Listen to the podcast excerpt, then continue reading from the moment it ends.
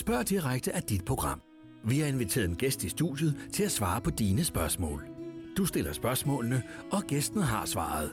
Ingen værter, kun spørgsmål. Stil dine spørgsmål på Facebook, Twitter eller sms. Velkommen til. Hej og velkommen til Spørg direkte om EU. Mit navn er Christian Follager. Jeg er historiker og EU-kommentator i Berlingske Tidene. Og i dag kan I stille mig lige det spørgsmål, I vil om EU. Og vi har allerede fået det første spørgsmål fra Frode. Hvor meget fylder klimaet i EU? Og det er et rigtig godt spørgsmål, Frode. Klimapolitikken er selvfølgelig utrolig vigtig i EU. Det er et område, som har fået stort fokus gennem mange år, og landene forsøger selvfølgelig også at formulere en klimapolitik, ligesom vi gør i Danmark. Og ligesom i Danmark er det ofte med et meget langsigtet perspektiv. Det kan være 2020, 2030, 2050, hvor man så sætter nogle konkrete målsætninger for, hvor meget CO2-udledning der skal være, hvornår vi skal være fri for øh, kul eller anden CO2-udledning, og hvornår vi skal have elbiler osv. Og det gør man også i EU, og det er noget, man forhandler om blandt EU-landene nede i parlamentet og i kommissionen og ministerrådet. Og nu har vi et spørgsmål fra Tim. EU-politik er spændende, men hvorfor er de danske EU-politikere så anonyme, spørger Tim.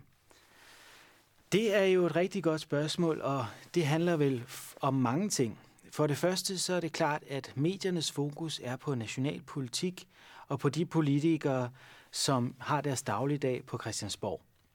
Bruxelles ligger meget langt væk, og de dagsordner, som de beskæftiger sig med, beskæftiger de sig med i et europæisk perspektiv. Det er den ene forklaring. Så er der måske også en anden forklaring i, at medierne ikke har så mange ansatte nede i Bruxelles længere, som de tidligere har haft, og derfor selvfølgelig også rapporterer mindre tilbage til de danske medier om, hvad der foregår nede i EU. Og det går selvfølgelig også ud over de EU-politikere fra Danmark, som kunne tænke sig måske at komme i medierne med diverse synspunkter om EU-politikken. Og nu har vi et spørgsmål fra sms. Har du altid interesseret dig for EU, er der en, der spørger per sms, men som ikke har et navn indtil videre. Jeg har stort set altid interesseret mig for EU-politik, ja, og for EU og Europas historie, og det har optaget mig levende i mange, mange år. Jeg har læst øh, på universitetet, hvor jeg har læst historie og samfundsfag. Jeg har arbejdet med EU i både Folketinget og Europaparlamentet, og jeg har formidlet det gennem undervisning, gennem min rolle på Berlingske Tidene og i diverse tv- og radioprogrammer de sidste par år. Og det har jeg gjort med stor glæde, fordi det er utrolig interessant. Det fylder rigtig meget, og det betyder jo utrolig meget for danskerne og for Danmark, hvad der egentlig foregår nede i EU, selvom vi ikke hører så meget om det, og at det ikke fylder så meget i mediebilledet. Og nu får vi et spørgsmål fra Jens. Tror du, Spanien er på vej ud af EU? Nej, det tror jeg ikke, Jens, at de er lige forløbig, fordi i Spanien er der faktisk en ganske stor tilslutning til EU. Spanien kom jo med i EU øh, lidt senere end Danmark, øh, og de havde jo i mange år efter 2. verdenskrig et øh, diktatur, så der er en meget stor opbakning til demokratiet og til EU i Spanien. Ikke mindst også fordi, at øh, da EU sammen med andre sydeuropæiske lande, som eksempelvis Grækenland, kom med i EU, der nød de stor glæde af EU's diverse ordninger, strukturfonder og andet, hvor man overfører penge fra nogle af de rige EU-lande, som eksempelvis Tyskland, til de mere fattige lande, som på det tidspunkt Spanien. Og de midler har de brugt i Spanien til at udbygge deres infrastruktur. De nød selvfølgelig også godt af landbrugsstøtten og andet, som er kommet mange spanier til gavn de sidste mange år, og derfor er der stor opbakning i Spanien til at fortsætte at være med i EU. Men der er det forhold, at Spanien, ligesom resten af Sydeuropa, er ramt af stor arbejdsløshed, og de er også hårdt plaget af eurokrisen igennem mange år. Og det betyder, at flere og flere spaniere er ret kritiske i forhold til EU's økonomiske politik, Og hvis man ser i meningsmålingerne på tværs af EU, så er der mange spaniere, som synes, at et af de vigtigste problemer, EU skal løse, det er den økonomiske udfordring i at prøve at skabe flere jobs, særligt i Spanien. Så det vil være meget vigtigt for EU, at man får løst den krise, både for Spanien og for de andre sydeuropæiske lande. Og så har vi et spørgsmål fra en, nu en anonym, men fra sms. Du ser meget ung ud. Hvor gammel er du? spørger de. Jamen, jeg er 30 år gammel, så det var nemt at svare på. Øh, så jeg er ikke så gammel som andre, der måske har været med i programmet, men jeg har jo ikke desto mindre beskæftiget mig med EU i mange år. Så har vi et spørgsmål fra Mass. De højreorienterede partier går frem i mange lande i EU. Eksisterer EU om 20 år, spørger Mads. Godt spørgsmål, Mads. Det kan vi selvfølgelig ikke vide med sikkerhed, da det drejer sig om fremtiden. Men hvis vi kigger på, hvad der er, der sker i disse år, så er det jo utrolig interessant, at både venstre populister og højrepopulister vinder frem. Eller det er i hvert fald det, som kritikerne kalder dem jo. Men det er nye politiske bevægelser på både venstre og højrefløjen, som er stærkt kritiske over for EU-samarbejdet. Og hvis vi kigger i meningsmålingerne, er der også en stigende tendens i de fleste lande til, at mange borgere er meget kritiske. Og der er også enkelte lande, hvor der ligefrem er flertal for, at man skal melde sig helt ud af EU, ligesom vi har set, at nu Storbritannien har meldt sig ud med de Brexit-forhandlinger, der foregår nu, men altså jo med bekendt den folkeafstemning, de havde for et par år siden. Problemet i mange lande er, at hvis man går ind for at melde sig ud af EU, så skal man så også samtidig kunne forklare befolkningen, hvordan man vil sikre, øh, virksomhederne kan få øh, vækst fremadrettet, hvordan der skal være nok jobs til alle, fordi vores økonomier jo hænger så øh, er så tæt integreret i Europa, at mange jobs er afhængige af adgang til de europæiske markeder. Og derfor ser vi ofte, at de her øh, højre nationalistiske partier eller højreorienterede partier, når, så når det bliver alvor, så tør de ikke for alvor at nødvendigvis melde sig ud af EU. Og de bliver i hvert fald meget tøvende omkring, hvad det er helt præcis, de ønsker. Så mange højreorienterede partier ønsker også, i stedet for at melde sig ud, at man reformerer EU. Så det er bestemt også et scenarie, som kunne være sandsynligt i årene fremover, at man i stedet for at have en debat om for eller imod EU, kommer til at have en debat om, hvilket EU det er, vi skal have i de næste år. Og der er der så forskellige visioner, og det kommer vi også til at se ved Europaparlamentsvalget næste år. Her ser vi jo tendenserne til, at vi får Emmanuel Macrons idé om EU over for øh, de nye højorienterede bevægelsers idé om EU. Og vi ser Salvini, indrigsministeren i Italien og lederen af Legaen, som er et højreorienteret parti. Der er en alliance med Marine Le Pen i Frankrig, lederen af det forhenværende Front National, som jo nu har skiftet navn. Det parti er jo sammen med Salvini og andre, som Orbán i Ungarn, ved at danne en fælles front formentlig mod de mere EU-venlige partier, sådan at man får en direkte konfrontation i valgkampen. Og så samtidig ser vi, at der er også mange venstreorienterede, eller yderste venstrefløj, som vinder frem mange steder i Europa. Så derfor får man et meget mudret billede, men man får bestemt også indtryk af, at det er en kamp om, hvordan EU skal se ud, snarere end om man skal ind eller ud af EU. Og øh, så får vi et spørgsmål fra Niklas. Kan man mærke, at der er valgkamp i EU? Rigtig godt spørgsmål, Niklas. Det kan man jo i den grad mærke i forhold til, at øh, EU-politikerne og EU-toppen er meget optaget af at prøve rent faktisk at løse de udfordringer, som vælgerne går meget op i. Og hvis man kigger i meningsmålingerne, så er det, som vælgerne er mest optaget af for tiden, jamen det er den økonomiske politik, og det er især i Sydeuropa. Man ønsker simpelthen, at EU skal skabe flere arbejdspladser, og man ser det også som EU's ansvar. Og så har man i det meste af Europa en meget stor del af vælgerne, som er dybt bekymrede omkring indvandringen og de flygtningestrømme, vi har set de sidste år fra over Middelhavet nede fra Mellemøsten. Og det har jo fyldt rigtig meget og gør det stadig på EU-topmøder efter EU-topmøde. Hvordan skal man løse det? Man har indgået en aftale i Tyrkiet med Erdogan for at prøve at bremse flygtningestrømmen, og det har virket med stor succes. Men alligevel så finder man hele tiden ud af nye veje at komme ind, øh, menneskehandel og så videre, og øh, det er jo organiseret af diverse øh, øh, menneskesmuglere, og de, deres opfindsomhed gør, at det emne aldrig rigtig forsvinder, og vi ser, at nu italienerne er begyndt at føre en meget hård politik, hvor de lukker havnene, de, lukker så, de tror i sågar med at lukke lufthavnene for at tage flygtninge tilbage fra eksempelvis Tyskland. Så det emne, som kommer til at fylde allermest ved valget til Europaparlamentsvalget næste år, det er helt sikkert indvandring, fordi det er det, vi kan se i meningsmålingerne, at vælgerne er allermest optaget af. Så har vi et spørgsmål fra øh, per sms. Hvorfor stoppede du som lærer på Sankt Anne Gymnasium?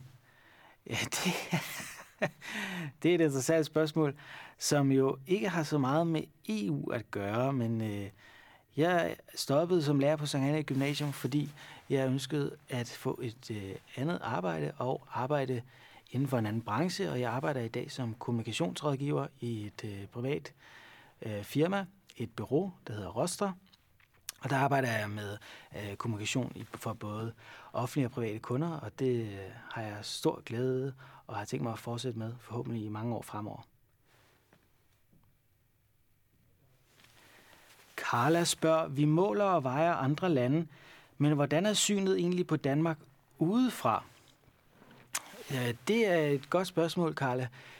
For vi ser jo tit i medierne øh, diverse eksperter udtale sig om, hvordan synet på Danmark skulle øh, have ændret sig på grund af diverse politiske tiltag eller dårlige sager, ikke mindst i forhold til vores udlændingepolitik. Øh, men øh, synet ude på, udefra på Danmark øh, lader jo ofte til i virkeligheden at være ret upåvirket. Øh, vi bliver set som et land med stor grad af lighed, hvor der er øh, godt at være, hvor der er balance mellem arbejde og fritid, og hvor at øh, folk er meget lykkelige. Det er jo en af de positive historier, der har været de sidste mange år om Danmark, at vi er et meget lykkeligt land, og øh, samtidig bliver vi jo også set som en del af Norden og Skandinavien, og den identitet, tror jeg, er det, som dominerer mest, i hvert fald når jeg har været ude i Europa, at man ser ikke kun Danmark, men man ser på Skandinavien, og med stor beundring ofte. Og lige nu er Macron, den franske præsident, jo i gang med at prøve at reformere Frankrig efter dansk forbillede. Han ønsker simpelthen, at arbejdsmarkedet og den måde, man lever på, skal minde mere om Danmark. Og det er jo i sig selv en stor ro til den danske model, og øh, noget, som mange politikere udefra jo kommer til Danmark for at få inspiration til, hvordan kunne man indrette arbejdsmarkedet mere hensigtsmæssigt, så man sikrer den rigtige balance i almindelige menneskers liv mellem arbejde og fritid. Så har vi et spørgsmål fra Josefine. Er eurokrisen overstået, spørger hun. Godt spørgsmål, Josefine.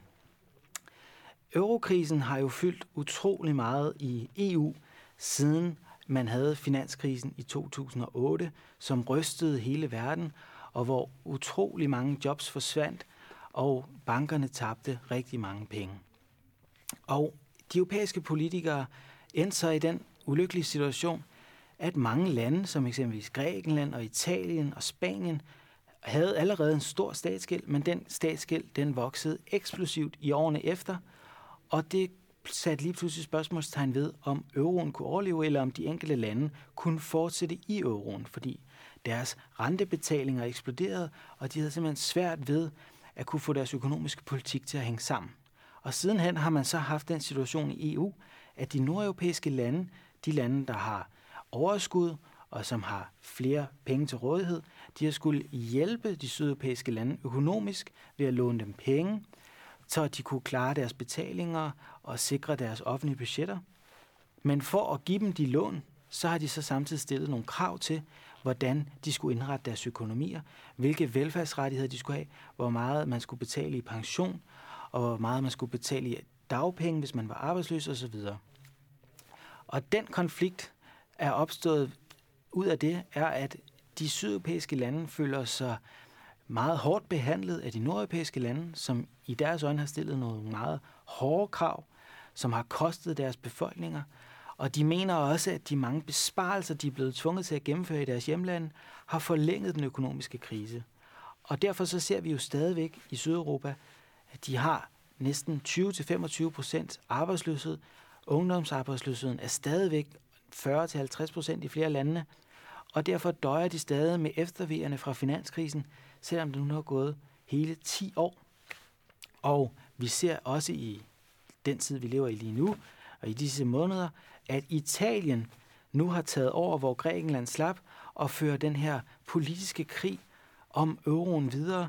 De har for nylig præsenteret et budget, hvor de udfordrer EU-eliten på de krav, man stiller til de enkelte landes økonomier i forhold til, hvor mange penge man må bruge, hvor stort et underskud man må have, og hvor høj en gæld man må have. Og den øh, italienske europaminister, Savona hedder han, han blev afvist som finansminister, da regeringen blev dannet, fordi han tidligere har ytret sig meget kritisk om euroen. Så i stedet blev han europaminister. Og han har udtalt for nylig, at man selvfølgelig i Italien har udviklet en plan, har en plan klar for, hvordan man kan træde ud af euroen i løbet af blot en enkelt weekend. Så de har tænkt sig at prøve at opnå nogle forandringer af den økonomiske politik i Europa. Og det samme har Emmanuel Macron også erklæret. Men hans projekt, det må vi se, hvordan det forløber herfra. For indtil videre lader han til at have været kunne blive overtalt af Merkel til at øh, acceptere den aftale, de indgik i juni måned, som dog er langt fra de målsætninger, han har sat i forbindelse med, at han overtog præsidentembedet i Frankrig. Så har vi et spørgsmål på sms. Hvordan bliver man EU-kommentator? Ja, det er et godt spørgsmål. Øh, for mit eget vedkommende var det sådan set øh, først og fremmest, fordi der var valg i Holland, hvor at jeg tidligere har boet, og jeg kan sproget. Og øh, i den forbindelse havde medierne brug for nogen, der vidste noget om Holland og hollandsk politik. Og det gjorde jeg jo. Og pludselig så var de alle sammen ude efter mig. Og øh, inden jeg vidste, øh, hvad der skulle ske, så var jeg pludselig også øh, fast skribent på Berlingske, og har sådan set fortsat sidenhen. Øh, så det var en blanding af tilfældigheder og at gribe chancen, da man fik den. Så har vi et spørgsmål fra Patricia. Hvem af vores politikere synes du er dygtige kommunikativt? Øh, det er et rigtig godt spørgsmål, Patricia, fordi det er selvfølgelig en disciplin, som politikerne skal være rigtig dygtige til. Det handler jo ofte om at kunne kommunikere et budskab på en måde, som man overbeviser vælgerne, og man har ofte også ganske kort tid. En af dem, der er utrolig dygtig til at kommunikere, både med det, hun siger, men også med det, hun gør, det er jo vores øh, udlænding- og integrationsminister Inger Støjberg. Hun er et eksempel på en, som virkelig formår at kommunikere effektivt og få sine budskaber bredt ud. Øh, det samme kunne man sige om øh, eksempelvis Uffe Elbæk. Han er også utrolig dygtig til at kommunikere, også med sit kropssprog, med øh, de signaler, han sender, med sin måde at være på. Uffe, han er på en eller anden måde jo en politiker, som folk bare godt kan lide. Og det i sig selv er jo noget, som mange politikere efterstræber. Øh, man kan sige, at det er jo noget af det, der skal til for at kunne blive valgt i dag. Det er sådan set også identifikation. At politikerne fremstår som hele og ægte mennesker, som vi kan spejle os i, og som vi tænker på en eller anden måde kunne være hyggelige og sidde og få en øl med, som man ofte siger i, i kommunikationsfaget. Og det er en svær disciplin, og det er langt fra alle, der lykkes med det. Men den bedste er helt klart selvfølgelig Lars Løkke Rasmussen. Han er uovertruffen og en af de mest erfarne politikere på Christiansborg, og han har en evne til at, at kunne give øh, svar og, og kommunikere på en måde, som er meget, meget effektiv. Og han er stadigvæk, selvom han har været med i mange år, utrolig skarp, og øh, han er helt klart en af de allerdygtigste. Så har vi et spørgsmål fra Kasper. Kommer Brexit til at påvirke Danmark? Ja, det er et godt spørgsmål, Kasper, og det vil det jo næsten utvivlsomt gøre, fordi vi har så meget samhandel med Storbritannien. For det er jo sådan, at Storbritannien, der har haft en afstemning, og befolkningen har stemt øh, sig altså ud af EU, og for tiden er de jo så som bekendt ved at forhandle, hvordan skal man komme ud af EU, hvad for en aftale skal man indgå, og hvilket forhold skal der være mellem Storbritannien på den ene side og resten af EU på den anden. Og her har Danmark jo en særlig situation, fordi vi historisk har haft så meget handel med britterne, og stadig har det i dag, en af de vigtigste grunde til, at vi meldte os ind i EU i sin tid, det var sådan set, at Storbritannien skulle ind i EU. Og derfor var vores to vigtigste samhandelspartnere, Tyskland og Storbritannien, ved at gå ind i en økonomisk union med hinanden, som Danmark ikke havde råd til ikke at være en del af, fordi vi var vigtigt, at vi stadig kunne fastholde et tæt forhold til deres økonomier og have adgang til deres markeder. Og det vil det jo stadig være for danske virksomheder efter Brexit. Så det hele kommer til at afhænge af, hvad for en aftale kommer der til at blive lavet mellem EU og Storbritannien. Og der har vi jo disse dage øh, et meget dramatisk situation, øh, fordi på den ene side har du Theresa May, som er stærkt presset indrigspolitisk. Der er mange i Storbritannien, som også fører politik på baggrund af Brexit, og som ønsker en meget, meget hård aftale, som man siger inden for journalistikken. Det vil sige en aftale, hvor man har et meget klart brud med EU. Og så er der Theresa May på den anden side, som ønsker at fastholde en ret tæt forbindelse til EU, og i hvert fald som minimum have stort set uhindret adgang til de europæiske markeder, og det er selvfølgelig også den interesse, mange britiske virksomheder har, og også mange europæiske virksomheder har. Og hvis det ender sådan, og at der ikke vil være de store forskelle i forhold til markedsadgang, så vil det jo ikke påvirke Danmark synderligt negativt. Men alt det er selvfølgelig ikke til at vide endnu, fordi vi, vi ikke ved, hvad for en aftale det kommer til at ende med. Hvis det ender med en utrolig hård aftale og et meget klart brud, og tolvbarrierne ryger helt i vejret, jamen så vil det kunne påvirke danske virksomheder meget dramatisk, og det vil selvfølgelig kunne få store konsekvenser for mange menneskers arbejdsliv, og der vil måske være folk, der bliver fyret. Hvad hjælper du typisk dine kunder med som kommunikationsrådgiver, spørger Kim.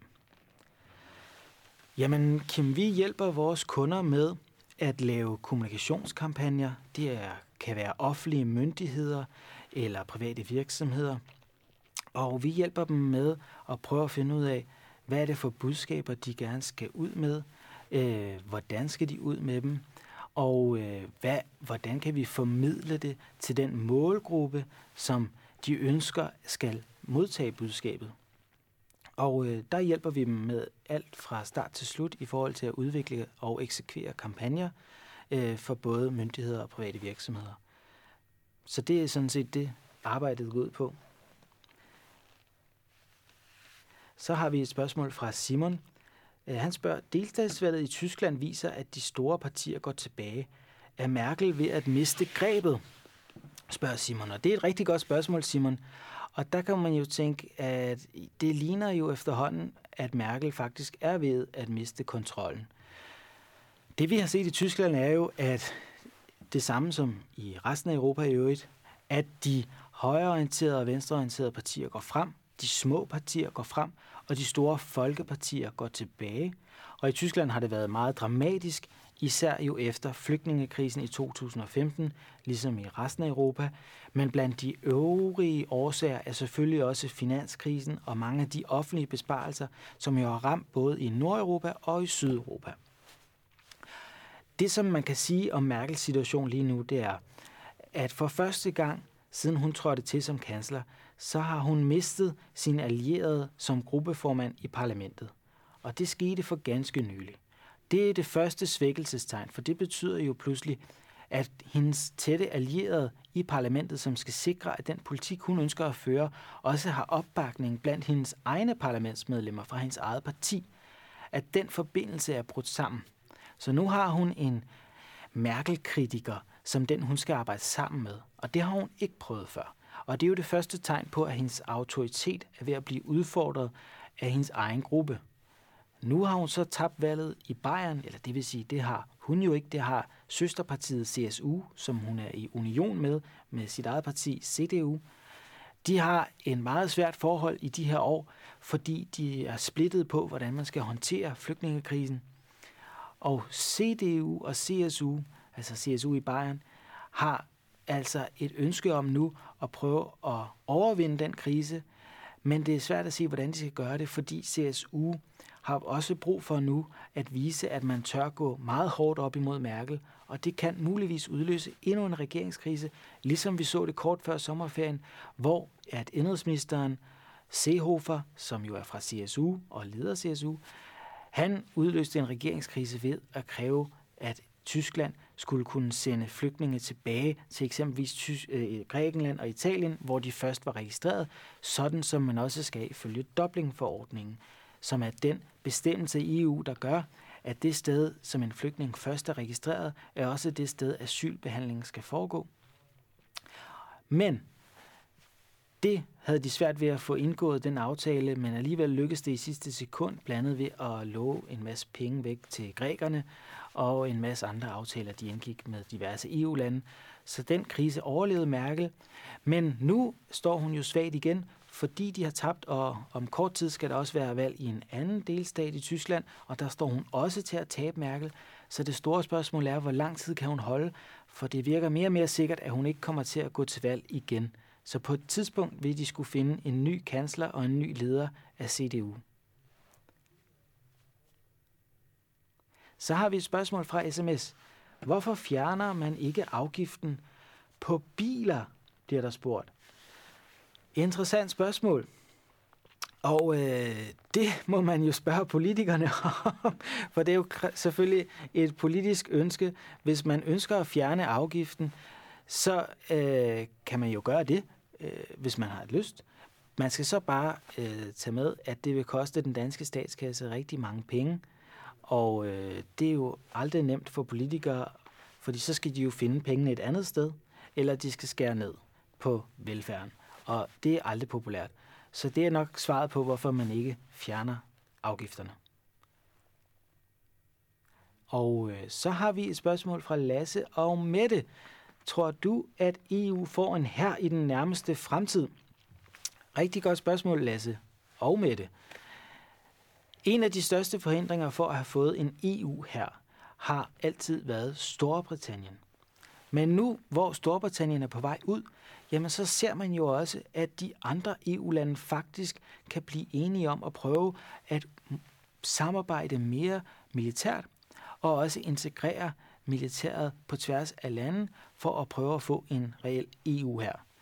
Det er faktisk et af de spørgsmål, som de har enighed om i de her år, hvor de er så splittet på både spørgsmålet om den økonomiske politik og på spørgsmålet om flygtningepolitikken. Der har de nu fundet sammen om den militærpolitik og sikkerhedspolitikken. Ikke mindst også fordi, at den amerikanske præsident Donald Trump jo nu har sået tvivl om, hvorvidt USA gennem NATO fortsat vil sikre europæernes sikkerhed. Og derfor er det et meget presserende spørgsmål i EU, og faktisk et af de spørgsmål, som de er enige om at rykke på og prøve at udvikle et fælles svar på. Så sandsynligheden for, at vi får en EU her, den er blevet meget større efter, at Donald Trump blev præsident, og efter Brexit blev en realitet. Så det bliver spændende at følge i de kommende år, hvad de når frem til, og om det vil lykkes.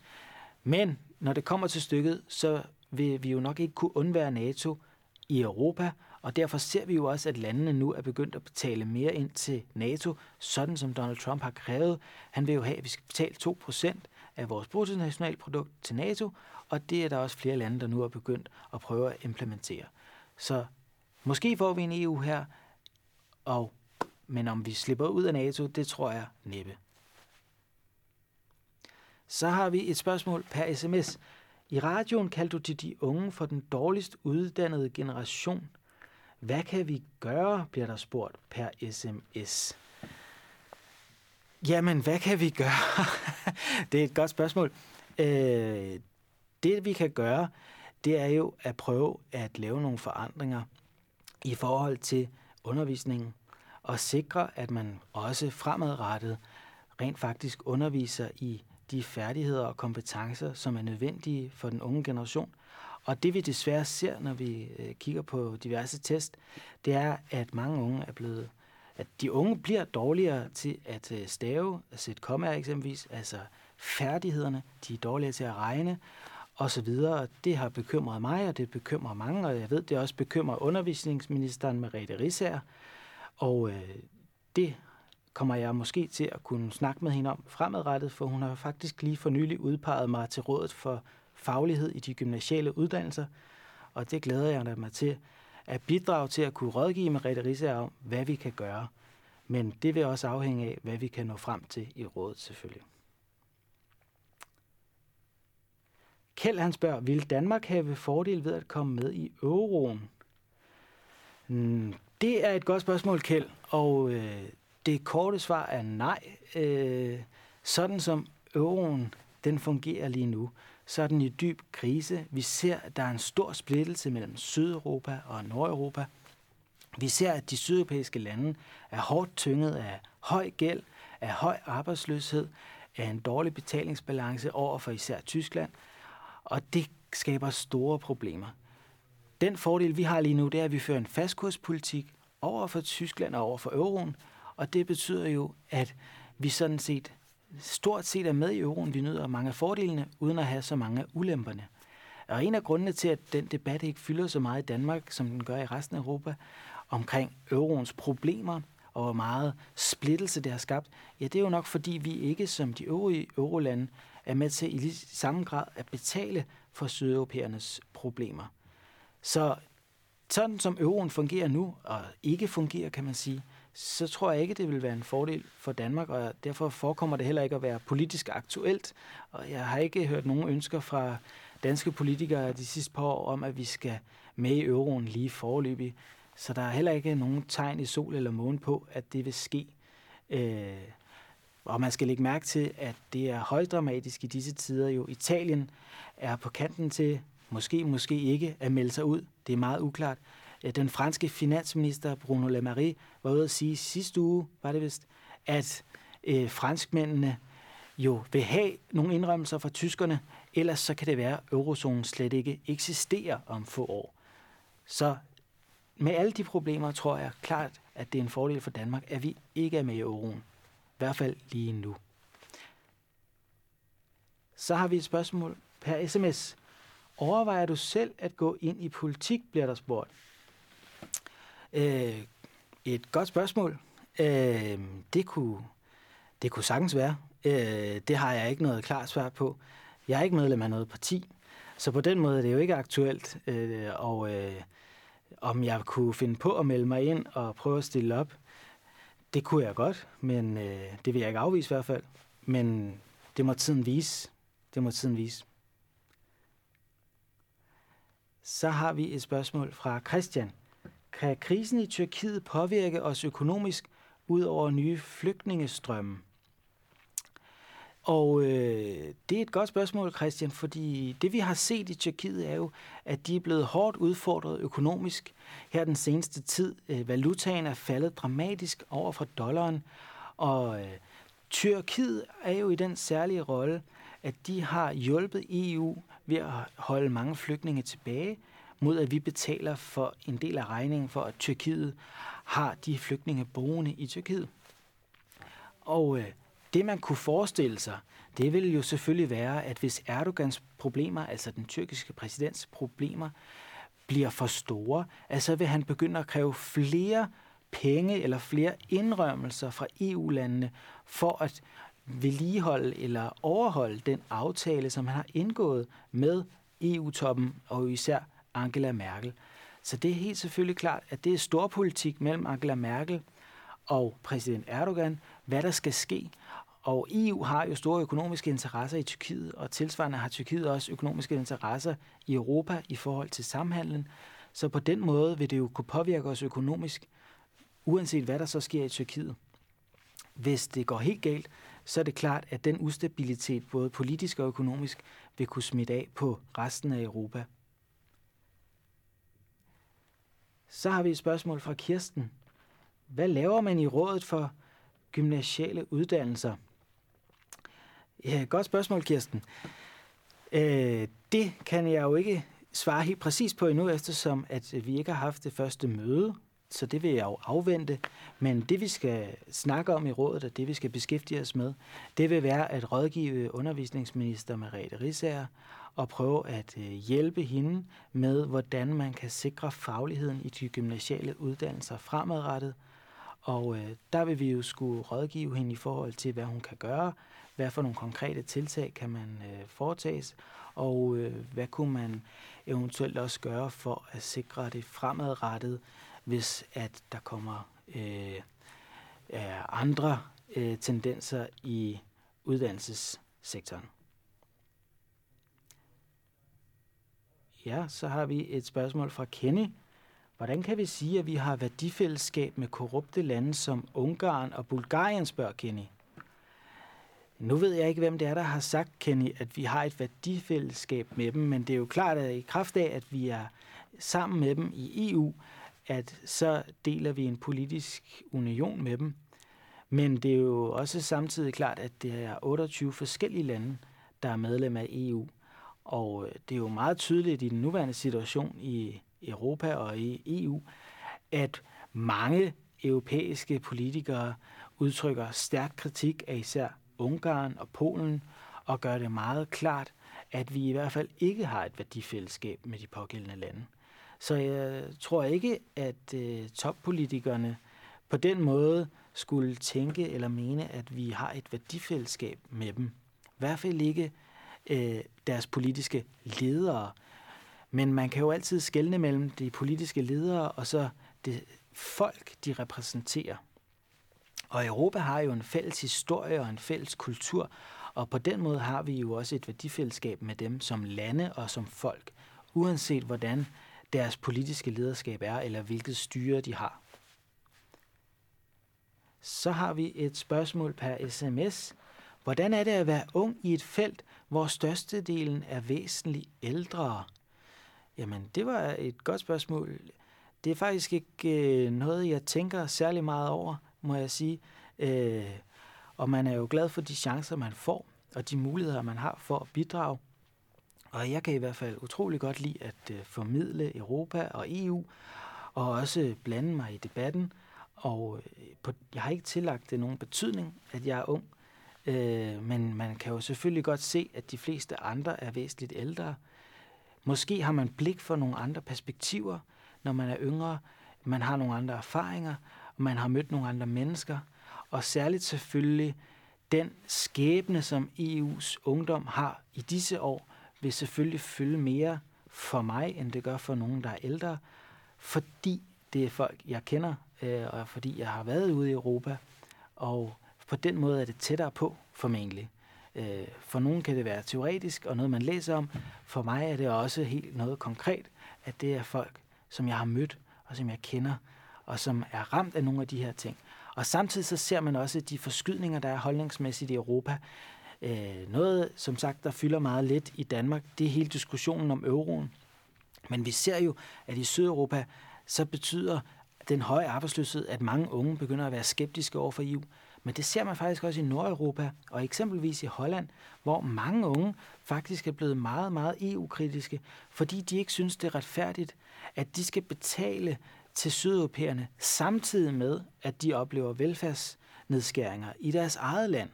Det synes de er uretfærdigt, og de oplever også forringelser på arbejdsmarkedet og forringelser i de vilkår, de har på deres arbejde. Og det synes de simpelthen ikke kan være rimeligt, at de så samtidig skal betale til grækere og italienere, som har bedre velfærdsrettigheder i deres øjne, og som måske ikke arbejder lige så hårdt i deres øjne. Så på den måde er der en stor splittelse på vej i EU, og den ser vi jo også nede i EU, når de forhandler, men især blandt de unge, der fylder det faktisk rigtig meget, og har nogle meget uheldige perspektiver for EU, fordi hvis de unge bliver så EU-skeptiske, så lover det jo selvfølgelig ikke godt for det europæiske fællesskab på sigt. Så det vil nok være en forskel mellem nogle af de ældre og så en, der er yngre som jeg, at det er en anden virkelighed, man lever i, fordi man har et andet perspektiv. Så har vi et spørgsmål på sms. Jeg har hørt om det indre marked. Er der også et ydre marked, bliver der spurgt. Og det er et godt spørgsmål. Øh, det indre marked hentyder jo til, at man i Europa har et fælles marked uden tolvbarriere, hvor vi handler på tværs af landene og har en meget integreret økonomi. Og hvis man skulle tale om et ydre marked, så er det rigtigt, der kunne jo godt være tale om et ydre marked i kraft af, at alt uden for det indre marked, det kunne være USA eller Rusland eller Kina og andre, de kunne så være betegnet som nogen tilhørende et ydre marked. Men det er ikke et begreb, man bruger hverken i øh, pressen eller i lærebøgerne. Øh, men det kunne være, at man skulle bruge det fremadrettet, hvis det kunne gøre det mere klart, hvilken forskel der er på at være med i EU og ikke være i EU. Så har vi et spørgsmål fra Jon. Hvad er de dominerende konflikter i EU lige nu, spørger Jon. Jamen, det er noget af det, vi har været inde på, Jon, at de dominerende konflikter i EU, det er den økonomiske politik, altså euroen, hvad for nogle regler skal der gælde i forhold til landenes økonomiske politik, og hvilken økonomisk politik kan de få lov at føre, og hvordan skal man håndtere den høje arbejdsløshed i Sydeuropa? Og så er det selve flygtningespørgsmålet selvfølgelig, hvor vi oplever meget stor splittelse mellem især øst og vest, men hvor det nu begynder at være mere isoleret til, at det faktisk er nogle få lande med Tyskland i spidsen, som vil fastholde en eller anden form for liberal indvandringspolitik over for de østeuropæiske lande, som fortsat blankt nægter. Og det centrale i den konflikt er ikke mindst spørgsmålet om omfordeling af flygtninge. Og øh, der er der begyndt at være flere stemmer, ikke mindst også Donald Tusk, øh, rådsformanden, som er ude at sige, altså EU-præsidenten, at vi skal faktisk øh, droppe de her krav om, at eksempelvis Ungarn og Polen skal tvinges til at tage imod flygtninge, øh, at man må finde en anden løsning. Men spørgsmålet er stadig aktuelt, og det er der, vi ser de to store konflikter, som dominerer i EU nu, og som også kommer til at dominere i valgkampen til Europaparlamentsvalget næste år i de fleste europæiske lande. Så har vi et spørgsmål fra Christine. Hvad er de danske forbehold, man hører så meget om? Jamen Christine, det er et godt spørgsmål. Vi har jo fire forbehold over for EU, og de forbehold kom til verden i forbindelse med Maastricht-traktaten, som man forhandlede i 90'erne, hvor Danmark i første omgang stemte nej. Og fordi vi stemte nej, så var man nødt til at prøve at finde en løsning, og den løsning, man fandt ud af, var, at man forhandlede sig frem til øh, fire områder, hvor Danmark ikke skulle være med. Og det var jo øh, forsvarsforbeholdet, det var forbeholdet over for det økonomiske samarbejde i euroen, det var forbeholdet over for unionsborgerskabet, og det var forsvarsforbeholdet. Og de forbehold, de findes jo så stadig den dag i dag, men ved at foreslå de fire forbehold, og det var vist nok Holger K. Nielsen, den tidligere SF-formand, der foreslog dem, så stemte danskerne i anden omgang ja. Og derfor så har vi fire forbehold i Danmark, og dem har vi stadigvæk. Og der er faktisk jo sket det interessante, at øh, Mette Frederiksen har udtrykt støtte til Christian Thulsen Dals plan om, at de forbehold ikke skal til afstemning forløbigt, for det har jo ellers været både Socialdemokratiets og Venstres politik i mange år, at vi skulle have afskaffet forbeholdene. Men nu lader det til, at det måske ikke kommer til at ske lige forløbig, øh, og øh, det må vi jo så se, hvordan det udvikler sig herfra. Hvor er EU på vej hen, spørger Amina. Flere eller færre medlemmer? Godt spørgsmål, Amina. Jamen, der er jo færre medlemmer i kraft af, at Storbritannien er på vej til at melde sig ud. Øh, men EU forhandler løbende med andre lande om optagelse, og derfor så er der jo selvfølgelig nye lande på vej, ikke mindst nede på Balkan, hvor man har optagelsesforhandlinger med flere lande, og senest var det jo også Kroatien, der kom med i EU. Så der er flere lande formentlig på vej, men i den nuværende situation er det først og fremmest spørgsmål om, at Storbritannien er på vej ud, som er det helt dominerende spørgsmål, og som betyder, at der kommer til at være færre lande lige om lidt formentlig. Og det var vist alt, hvad vi nåede i dag, så tak fordi I så med, og tak fordi at I havde lyst til at stille spørgsmål. Tak.